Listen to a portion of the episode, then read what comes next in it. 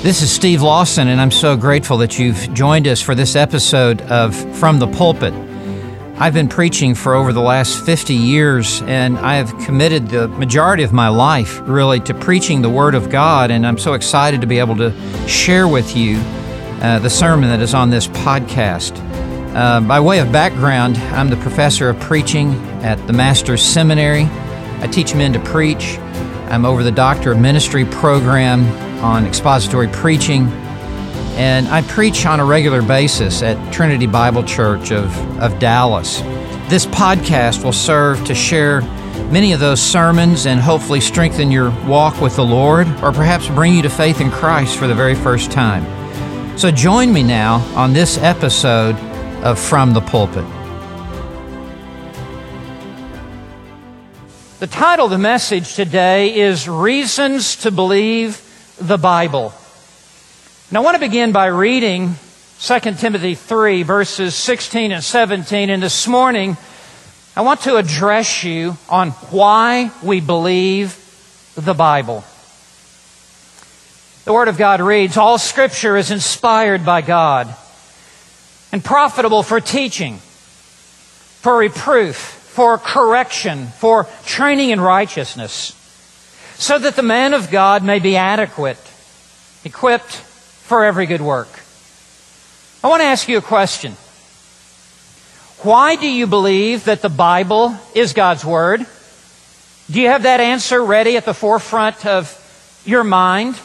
Can you articulate the reasons why it is that you believe that the Bible is the Word of God? Why do you believe that the Bible is not just another book? Why are you convinced that the Bible is a supernatural book and it's not good enough just merely to say, I grew up in church and was taught the Bible? What rational reasons do you have for putting your faith in the message of this book? From a divine perspective, we believe that the Bible is the Word of God because the Holy Spirit of God has convinced our hearts that this book is the voice of God. It is the Holy Spirit who bears witness and who brings testimony to our spirit that this book is a supernatural book. And without the ministry of the Holy Spirit, I could stack reasons from here to the heavens on why you should believe that this book is what it claims to be, and you would not be convinced. It is ultimately an inside job, an inside work of the Holy Spirit within us. But this does not mean that there are not rational supports for this belief. There are many sound evidences and many convincing proofs that the Bible is God's Word. And so, what are those rational arguments for believing the divine authorship of Scripture? What are the logical reasons for accepting that the Bible is not just another book? So, today in this message, I want to present the case why the Bible is God's Word. I want to help you catalog your thoughts and arrange in your thinking why it is that I believe the Bible is God's Word. Now, if you're a mature Christian here today and have believed the Bible for many years, then you need to know this. If you are a new believer and have just recently come into the kingdom of God, you need to know why it is that you have chosen to believe the message of this book. And if you are someone who is considering the claims of Christianity, you need to be persuaded that this book is bringing reliable testimony to your heart. So here they are. Number one is the direct claims of the Bible. We want to begin at the most basic place that the Bible itself claims to be not the word of mere men, but it claims to be the Word of God itself. In a court of law, the defendant is allowed to take the witness stand, and it is allowed to testify for itself regarding its own veracity. And so it is with the Bible.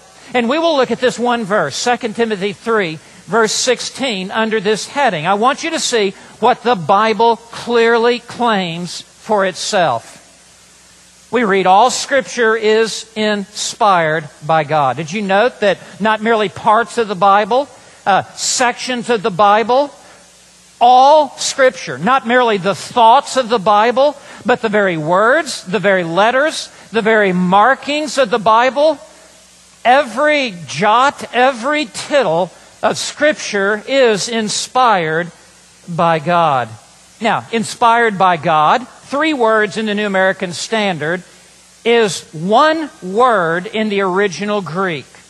In the ESV, it says, breathed out by God, four words. But in the original Greek, it is just one word. Theopneustos. Theos meaning God, and pneustos meaning breath or spirit. This is saying that all Scripture is God breathed.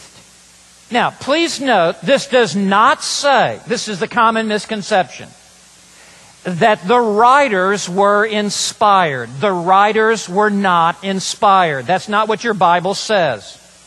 All Scripture is inspired by God.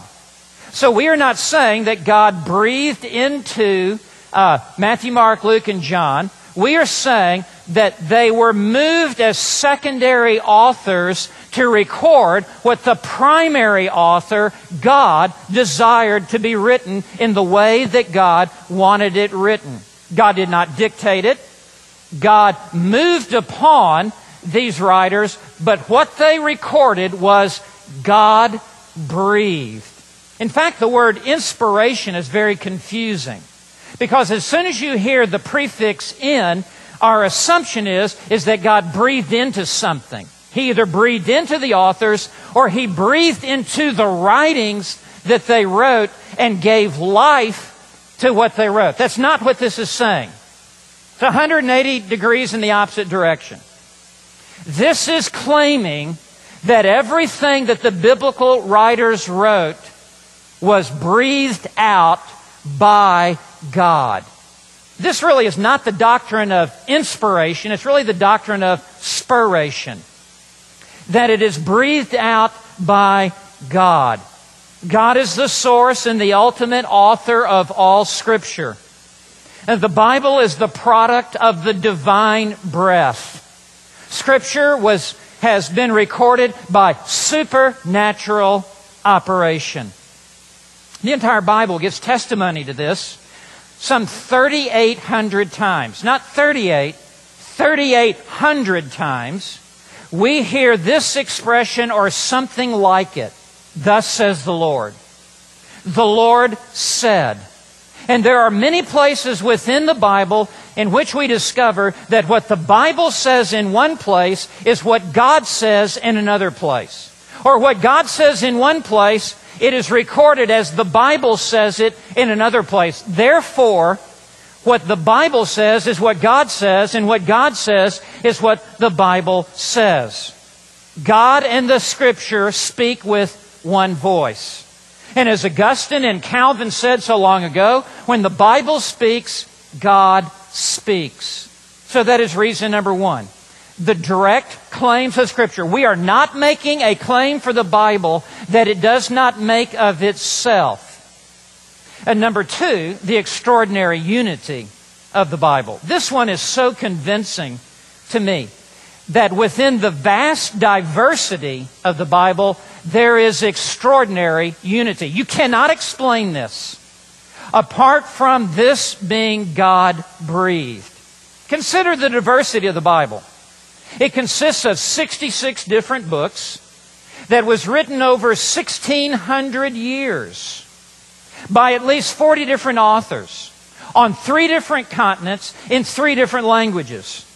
Consider the diversity of its authors.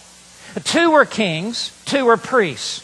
One was a physician, two were fishermen, two were shepherds, one was a Pharisee, two were statesmen, one was a tax collector, one was a military general, one a scribe, one a cupbearer, one a goat herder. You talk about diversity.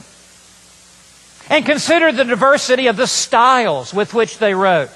narrative, poetry, prophecy, proverb, parable, epistle, allegory, song, legal writing. Consider the diversity of where this book was written. They weren't all sitting together in the same library.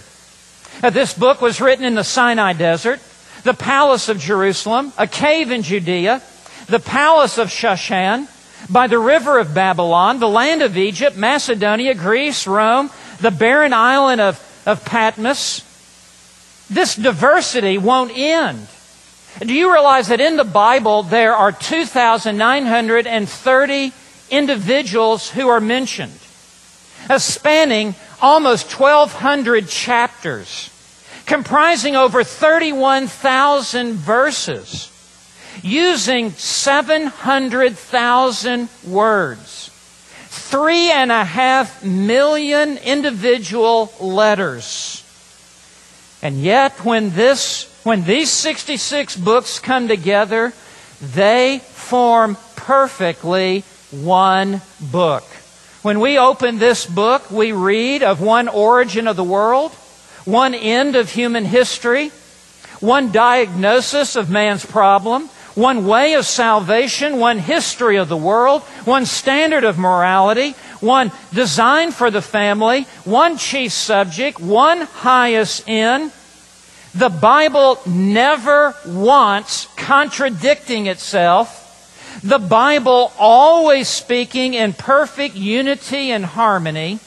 The Bible always speaking with one voice on every subject that it addressed. Now, you tell me, do you think that just happened? Let me illustrate it this way. Suppose every state in the Union was to ship by train the state stone. Put it, cart it, put it onto a train, ship it to Washington, D.C.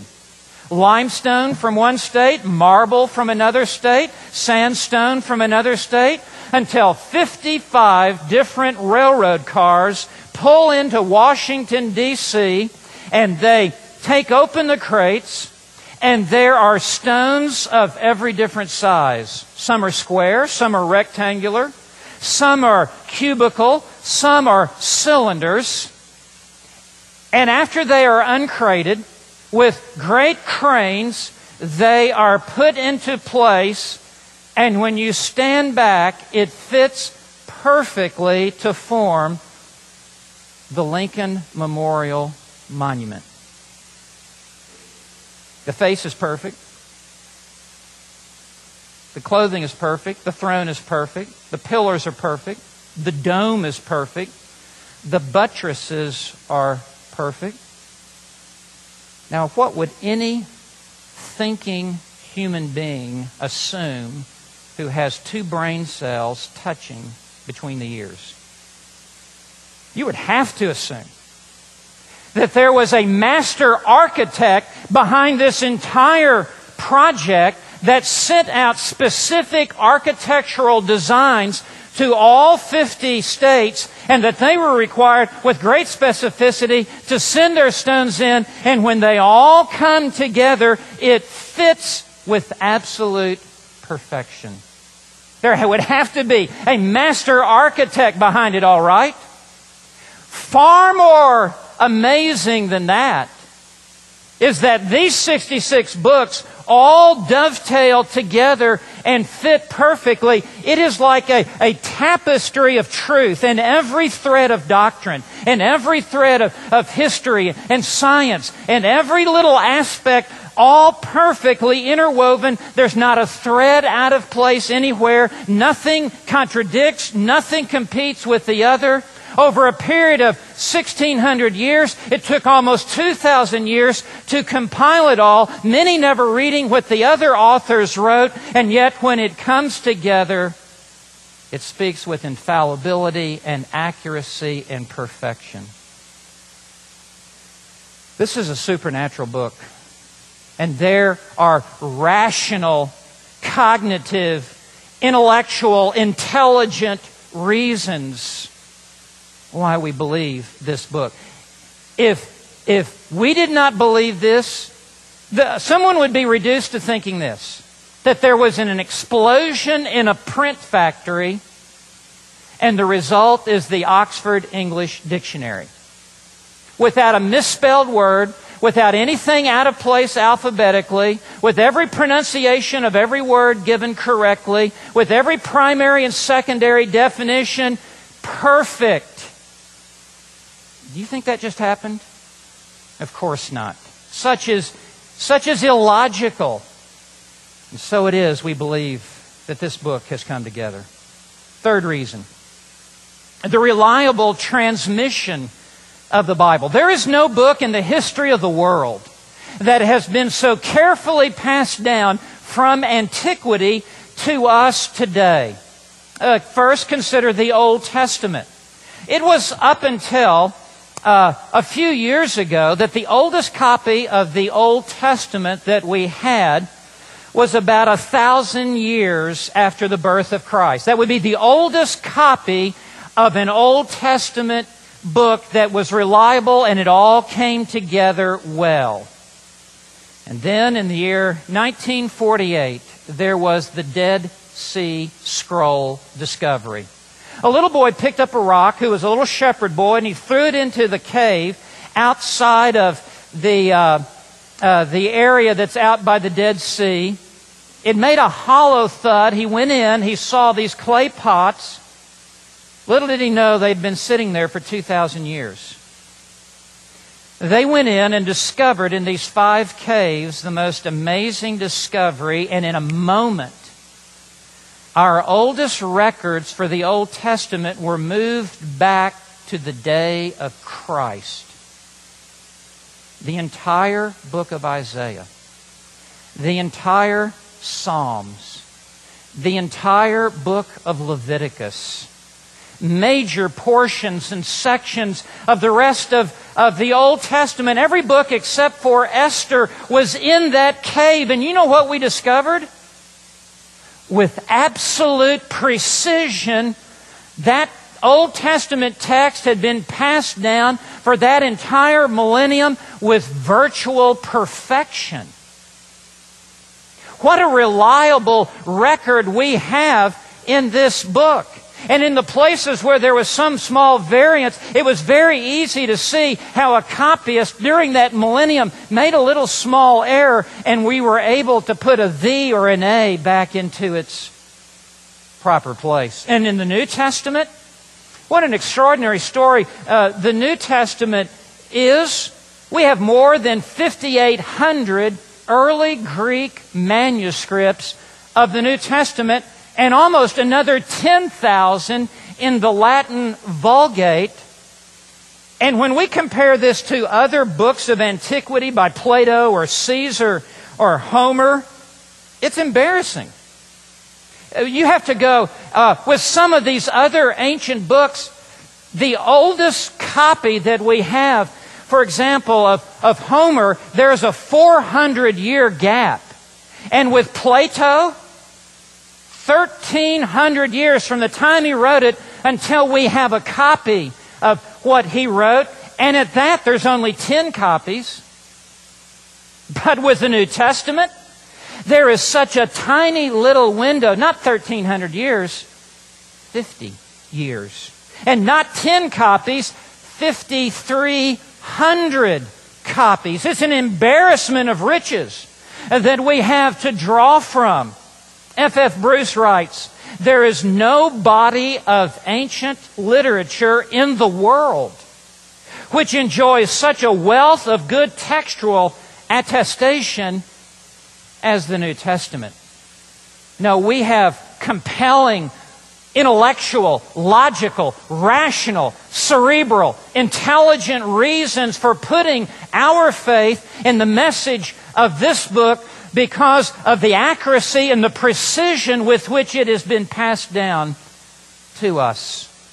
A fourth reason the historical accuracy of the Bible. The Bible was written with an airtight precision in matters of history and events and people. Let's take, for example, Dr. Luke and writing the Gospel of Luke and writing the book of Acts. As we read the book of Acts, and as we go from town to town, and as Luke comments on proconsuls and, and rulers in those parts of the world, do you realize Luke gets it right every time? Every time. And even governments are changing, and the titles of the people are changing with the shifting of governments. And you would think just once there would be a slip up on Mark's part. We've had 2,000 years to try to poke holes in this. And what Luke recorded in the book of Acts is with impeccable historical accuracy. F. F. Bruce of the University of Manchester in England has written a work entitled The New Testament Documents Are They Reliable? Bruce writes One of the most remarkable tokens of Luke's accuracy is his sure familiarity with the proper titles of all the notable persons who are mentioned in his pages. This was no, by no means such an easy feat in his day as it is in ours, when it is so simple to consult uh, convenient books of reference. He's saying there were no convenient books of reference for Mark to use, such as we did. He had to investigate it himself, but he was under the, under the, the movement of the Holy Spirit of God. The accuracy of Luke's use of various titles in the Roman Empire, he goes on to say, could be compared to you and me being airdropped into the University of Oxford and there being all kinds of professors and teachers and instructors and vice principals and, and presidents and librarians and on and on and on. And we just are walking our way through campus and everyone that we meet, we give not only their name, but their proper professional title. I have trouble remembering my own children's names. Luke is recording this with airtight accuracy. No, we have every reason to put our faith and put our trust in this book. And the more the archaeologist digs into the sand of the Middle East, the more he unearths and uncovers documentation for what was written in this book 2,000 years ago. Let me just give you a couple. For example, the pool of Bethsaida that is mentioned in John 5, verse 2, with five porticos. For years, liberals said, Ha, the Bible missed one slipped through the fingers of John as, as he wrote this until the archaeologist has dug and dug, and there, 70 feet below dirt level, laying under the sands of time, they have discovered the pool of Bethsaida. In John 19, verse 13, the pavement of judgment, and where Jesus stood before Pilate, they dig, they dig, there it is. We could give example after example until the whole message would just be filled with archaeological discoveries that verify the veracity of the Bible, and not once are they unearthing something that contradicts, it only confirms. And I must hasten. Number four, the scientific accuracy of the Bible. This is what we would expect of the Bible, is it not? It's God breathed. We would expect every subject that God addresses to be addressed with precision and perfection. And from a scientific standpoint, whenever the Bible makes a scientific statement, it is done not with the learning of that day. When Moses wrote the first five books of the Bible, we would expect to open this and for the wisdom of the Egyptians, at least in science, to come bleeding through. We read in Hebrews 11 that he was trained in all of the wisdom of the Pharisees. That's where he was taught. We would expect him to make outlandish scientific statements that everyone else in the world at that time held to, right? But as he writes, it is God breathed. It must be true. The Bible is never catching up with science. Science is always catching up with what the Bible wrote hundreds, if not thousands, of years earlier. Let's take the first verse in the Bible Genesis 1 1. In the beginning, God created the heavens and the earth. Just lays there innocently enough. Herbert Spencer, who died in 1903, was an outstanding scientist, and he announced that everything in the universe fits into one of five categories time, force, action, space, and matter. But Moses wrote that in the first verse of the Bible. In the beginning, time, God, force, created, that's action, the heaven, that's space, and the earth, that's matter. It's the tightest little scientific statement that could be made in the very first verse of the Bible. Or take, for example, and we could just go in any number of directions with this. Let's just take the stars above. Um, in the second century BC, a man named Hipparchus said that he counted the number of the stars in the sky and that there are 1,022 stars. Stars. He knows it because he counted it. Ptolemy followed four centuries later, second century AD, and he said, no, it's not 1,022 stars, it's 1,056 stars. And that's what science believed. That is what was taught in, in Athens and in the great classrooms of the, of the ancient world.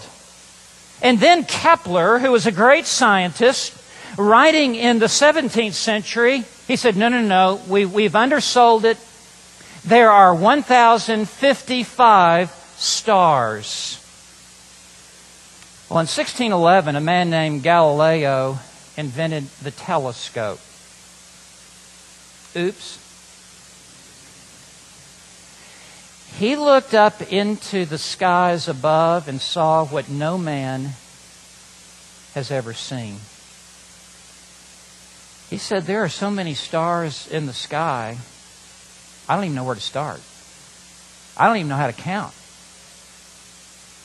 They tell us today that they estimate, and it's just like you, you lose a sense of perspective after some point, but 10 to the 26th power might come close to even estimating the number of the stars. So, why is it when we read the Bible that we don't find some outlandish statement like, there's 1,022 stars in the Bible? That's what everybody believed while the Bible was being written. Why would the Bible make a statement like it does in Genesis 33, verse 22? The host of heaven cannot be counted. See, whenever the Bible addresses the earth, the skies, the water, outer space, the human heart, the human body, anything like that, it speaks with absolute precision. Let me give you one more. We all know from our study that uh, people used to think the earth was flat. If you sailed too far past the, uh, the Gibraltar Straits, you would go off the edge. In 1492, Columbus sailed the ocean blue. And others began to sail, Magellan and Cook, and they discovered the world is not flat, and if you get too close to the edge, you're going to fall off. That's what science believed. That's what the great minds of the scientific arena were, were saying. But when we read the Bible, we read this. This was written almost 3,000 years ago. Isaiah 40, verse 22. It is he who sits above the circle of the earth, and its inhabitants are like grasshoppers. What does God say the earth is? Does he say it's a, a pool table top? No, God says the circle of the earth. Isaiah didn't know that.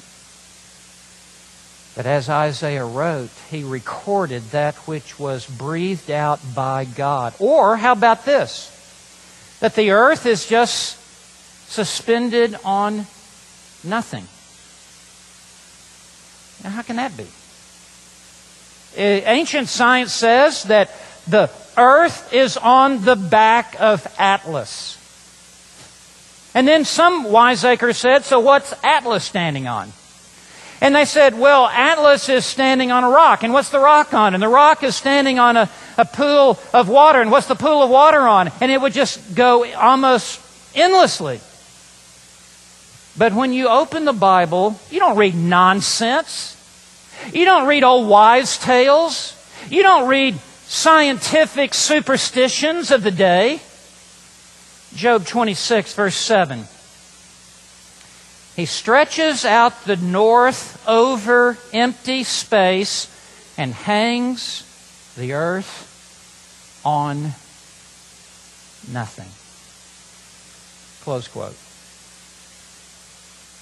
Listen, God is a genius. And God knows it all. And whenever God speaks, He never contradicts Himself, He never misrepresents reality. And the prophets, as they were moved by the Holy Spirit to record their message, even in scientific matters, they could only record what was absolutely true. Listen, it's not that we know so much about science that there's problems for the Bible. Problem is, we don't hardly know enough about science, and the Bible is always correct. We could talk about the earth is rotating. Nobody knew that for a long time. Uh, we could talk about the earth is balanced, that as it rotates, it's not out of balance like a tire that's out of balance and, and we're being whipped around through space. But the depth of the ocean and the height of the mountain and everything pulled together, and that is what is the testimony of Scripture. Uh, we could read in the Bible that God causes the vapors to ascend that water would be held up in the in in midair in clouds, and then it releases the water and it onto the earth. It flows down into streams, and then in the book of Job it talks about. So why doesn't the ocean overflow? If if rivers never stop flowing into the ocean, why doesn't it just back up on land? Why is the coastline always the same? And the whole evaporation uh, cycle, it's all recorded in the Bible hundreds and hundreds of years before it was ever discovered by man. There's no end to this. Uh, uh, the cleaning of utensils before you eat, the quarantining of people if you have a, a, a disease, uh, sanitation regarding animal body, on and on and on and on. It's all right here in the Bible. So when the Bible says how to go to heaven and what is required to know God, you'd be an absolute fool not to respond to what the Bible says to you. It's right on every subject that it addresses. And number five, fulfilled prophecy. We could just take this one alone, and, and this would be sufficient right here. Only God knows the future. Only God reveals the future. And the reason is because God has foreordained the future. God has predestined the future. And it is nothing for God to make known to us what the future holds because God has already recorded it. We could just take fulfilled prophecies at the first coming of Christ. Uh, there are over a hundred prophecies that were fulfilled at the first coming of Christ. Just think of some of these. The seed of Abraham, the seed of Isaac, seed of David, born of a virgin, called Emmanuel, born in Bethlehem. Great persons would come to him while young. Children would be killed at that time. He'd be called out of Egypt. He would be preceded by a forerunner, be anointed with the Spirit, be a prophet like Moses, a priest in the order of Melchizedek. He would begin his public ministry in Galilee. He would enter publicly into Jerusalem. He would come into the temple. He would be marked by poverty and meekness, tenderness and compassion, yet be full of zeal and without deceit. He would preach in parables, work miracles, bear reproach. He would be rejected by his brethren. He would be a stone of stumbling to the Jews. He would be hated by Jews. He would be rejected by the Jewish leaders.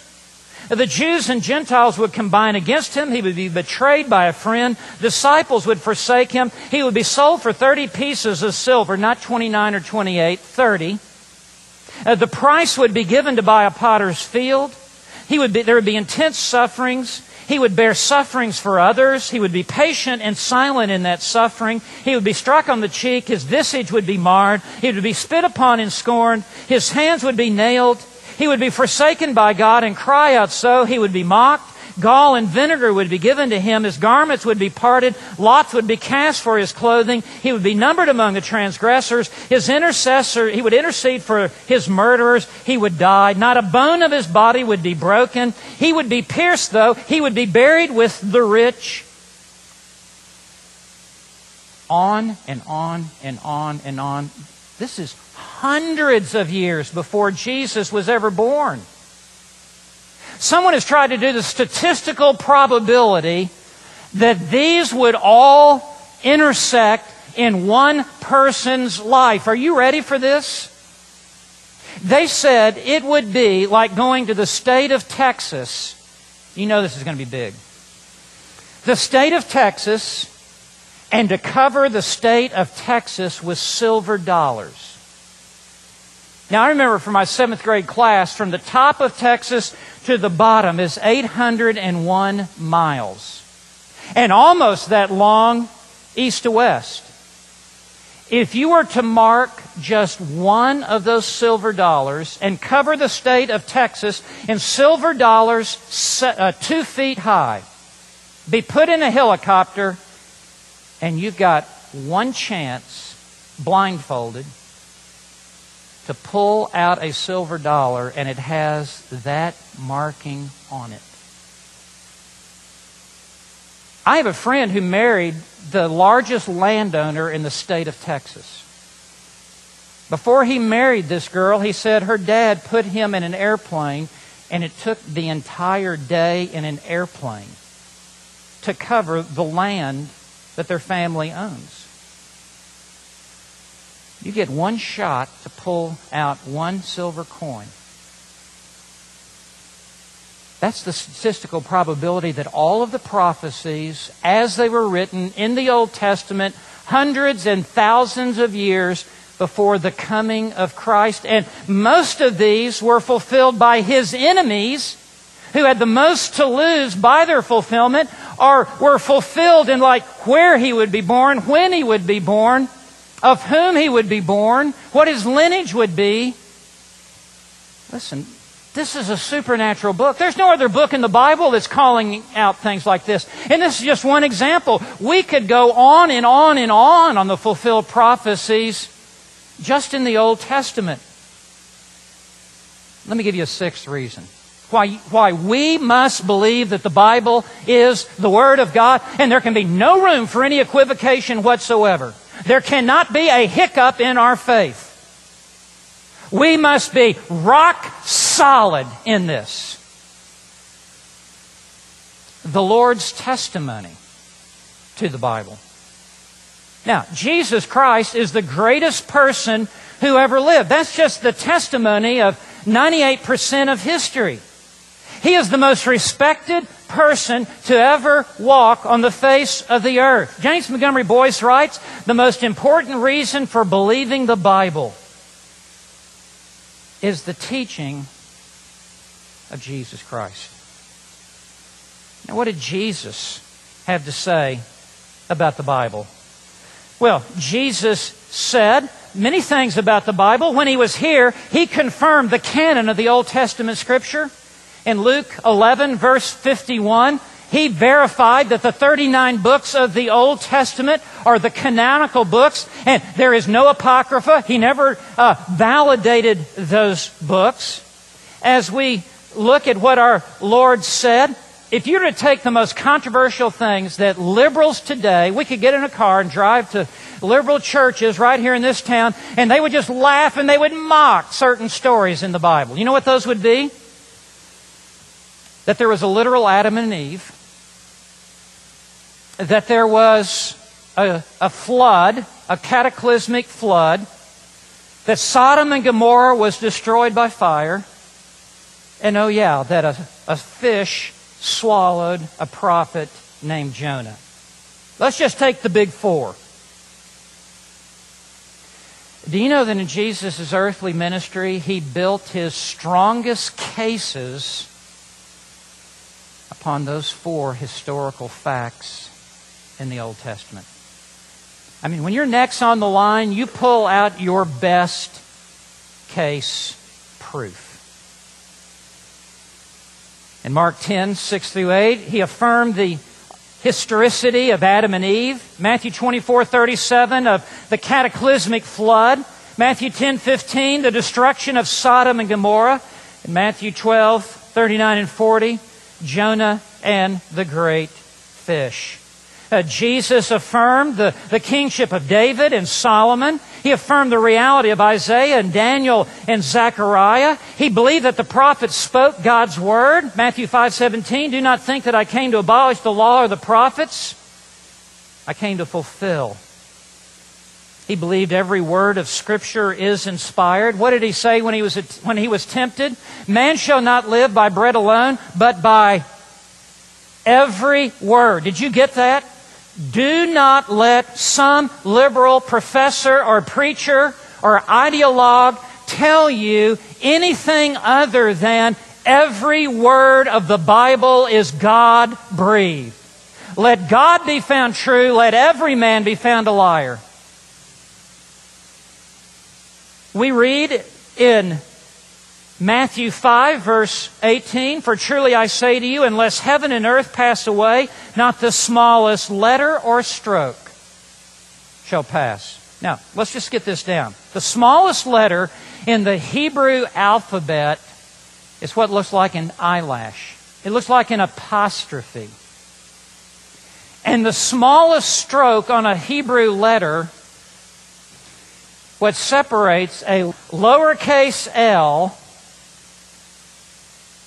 from a lowercase t is just that little dash, just that little stroke, just that little line.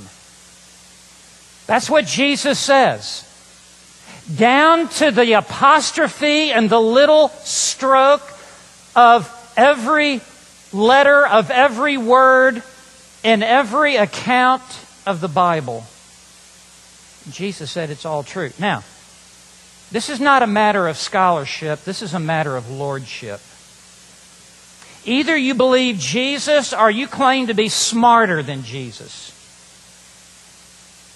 Jesus said every stroke in every letter. Number seven. The amazing indestructibility of the Bible. Believe me, every cannon of history has been fired at this book. Whatever is going to be thrown at this book has been thrown at this book. Kings have banned it, emperors have forbid it, critics have assailed it, philosophers have denounced it, atheists have assaulted it, infidels have mocked it. And there it stands. This book is like how the Scots used to build their fences three feet high and four feet wide. So that if someone knocks it over, it stands taller than it did to begin with. Isaiah 40, verse 8. The grass withers, the flower fades away, but the word of our God stands forever. Psalm 119, verse 89. Forever, O Lord, your word is settled in heaven. This book is indestructible, it is irresistible, it is inexhaustible, it is unconquerable, it is unquenchable, it is uncontrollable. This book is the Word of God. It's not the book of the week, it's not the book of the year, it is the book of ages. 50 years ago, or excuse me, 200 years ago, a French skeptic named Voltaire said, 100 years from my day, there will not be a Bible on the earth except one that is looked upon by an antiquarian, curiosity seeker. And he brought all of his intellectual guns against the Bible and tried to undercut the veracity of the Scripture. 50 years after Voltaire's death, the Geneva Bible Society purchased Voltaire's house. in order to print Bibles in his house. And the Bibles were stacked floor to ceiling in Voltaire's bedroom to the point no one could even walk into it. 200 years later, in 1933, the British government paid the R- Russian government for one ancient copy of the Bible $510,000. And that same day, an edition of Voltaire sold in Paris for 11 cents. How do you account for the amazing indestructibility of the Bible? How do you account that it's never outdated? That it's ever it's never old fashioned? How do you account that we never have to update it? How do you account it's not like the, the World Book where you need to get the latest edition to supplement at the end from the time that you bought it? How do you account that the Bible is more up to date than tomorrow's newspaper? How do you account the relevancy of the Bible to speak to the issues of the day in every generation of history? There is no other explanation. But that this is this book is what it claims to be. Uh, very quickly, let me give you the last couple. I want you to have it all. Number eight the ethical superiority of the Bible. When we pick up the Bible and read it, we should be struck with the moral purity and ethical superiority of this book. It's not like picking up the Quran and we go kill the infidels, and if you believe this book, it will lead you to fly airplanes into buildings and kill innocent life. You don't read lies like that. When you pick up the Bible, you read, Honor your father and your mother. You shall not murder. You shall not commit adultery. You shall not steal. You shall not bear false witness. You shall not covet your neighbor's house. When we pick up the Bible, we, we don't read the cultural uh, uh, depravity of the day we read, Love your neighbor, love your enemies, love your wives, love your children. There is an ethical superiority about this book that transcends human experience. Number nine, the transforming power of the Bible. Reading this book actually affects us. This book gives the true knowledge of God and of self, and it has a transforming power on the inside. 1 Peter 1 23 says, You have been born again, not a seed which is perishable, but imperishable, that is, through the living and enduring Word of God. When people take this book by faith into their heart and believe upon Jesus Christ, their lives are radically changed from the inside out. And not just in some cases, across the board, anyone, anywhere, anytime, any place, no exceptions, who believes in the message put forth by this book and believes in Jesus Christ, you will be changed and transformed from the innermost being of your life. You say, Well, I've read the Bible and my life is just still in the gutter. It's because you've never believed with all of your heart upon Jesus Christ. And this book has transforming power. Psalm 19 says, The law of the Lord is perfect, restoring the soul. The testimony of the Lord is sure, making wise the simple. The precepts of the Lord are right, rejoicing the heart. The commandment of the Lord is pure, enlightening the eyes. This book has the power of God within it. Hebrews 4:12 the word of God is living and active and sharper than any two-edged sword. Listen, we read Shakespeare, hey, it's a nice book. We read the sports page, okay. Uh, we read the best, the very best of, of human writing. We can read the classics. We can read the, uh, the great Scots writers of the 19th century. We can read the, the great French writers. Okay. We read this book and our lives are sanctified. Drunkards are, turn, are made sober. Prostitutes become pure. Thieves become content. Liars are turned into truth tellers. The prideful are made humble. The broken are made whole. Weeping is turned into rejoicing. Martin Luther said, The Bible is alive. It speaks to me. It has feet. It runs after me. It has hands. It lays hold of me. These are the reasons that we believe the Bible is the Word of God. And all of it because of the internal ministry of the Holy Spirit of God bringing confirmation to our hearts. One anonymous writer has put it this way This book contains the mind of God, the state of man, the way of salvation, the doom of sinners, and the happiness of believers. Its doctrine is holy, its precepts are binding, its histories are true, its decisions are immutable. Read it to be wise, believe it to be saved, practice it to be holy. It contains light to direct you, food to support you, comfort to cheer you. It is the traveler's map, the pilgrim's staff, the pilot's compass, the soldier's sword, and the Christian's charter. Here heaven is opened and the gates of hell are disclosed. Christ is its grand subject. Our good its design and the glory of God its end.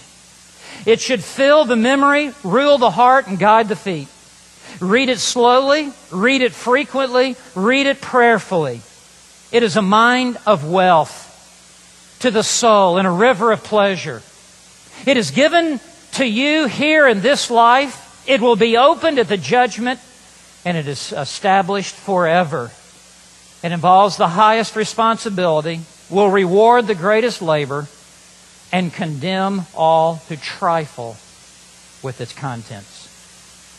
You hold in your hand the inspired, the inerrant, the infallible, the authoritative, the sufficient Word of the living God. It is a book that is alive.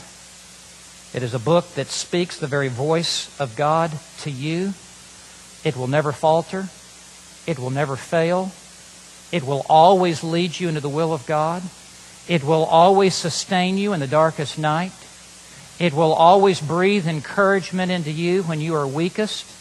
It will declare the mind of God to you. It will present the Lord Jesus Christ to you. It, will tell, it tells you what's on the other side of the grave. It tells you where you've come from, who you are, and where you are going. This book is like no other book that's ever been written. It is recorded by human instruments, but it is breathed out by God. May we read it. May we study it. May we teach it. May we preach it. May we sing it. May we proclaim it. May we embrace it. May we counsel with it. And if need be, may we die for it for every Bible is stained with the blood of the martyrs who have given their life to preserve the integrity of this book. Let us pray. Our Father, we thank you for all of these different nuggets that have been set forth for us in your word in various places that when we pull them all together, they're like pearls put onto a strand to form a necklace. Lord, what we have looked at today is really a necklace of supporting evidence what the Holy Spirit has verified in our hearts. That this book is the Word of God. Father, I pray that you would make our faith strong and our confidence unwavering in this book. In Jesus' name we pray. Amen. I want to thank you so much for joining me on this episode of From the Pulpit. If this was edifying to your Christian walk, or if perhaps you have committed your life to Jesus Christ for the very first time, please leave a review wherever you listen to this. If you want to connect with me on social media, I can be found at Dr. Steven J. Lawson or at One Passion Ministries. If you want to join me live as I travel and preach, uh, my speaking schedule can be found at onepassion.org. Well, thank you for joining us for this episode of From the Pulpit. May the Lord greatly bless your walk with Him. Thank you for joining us.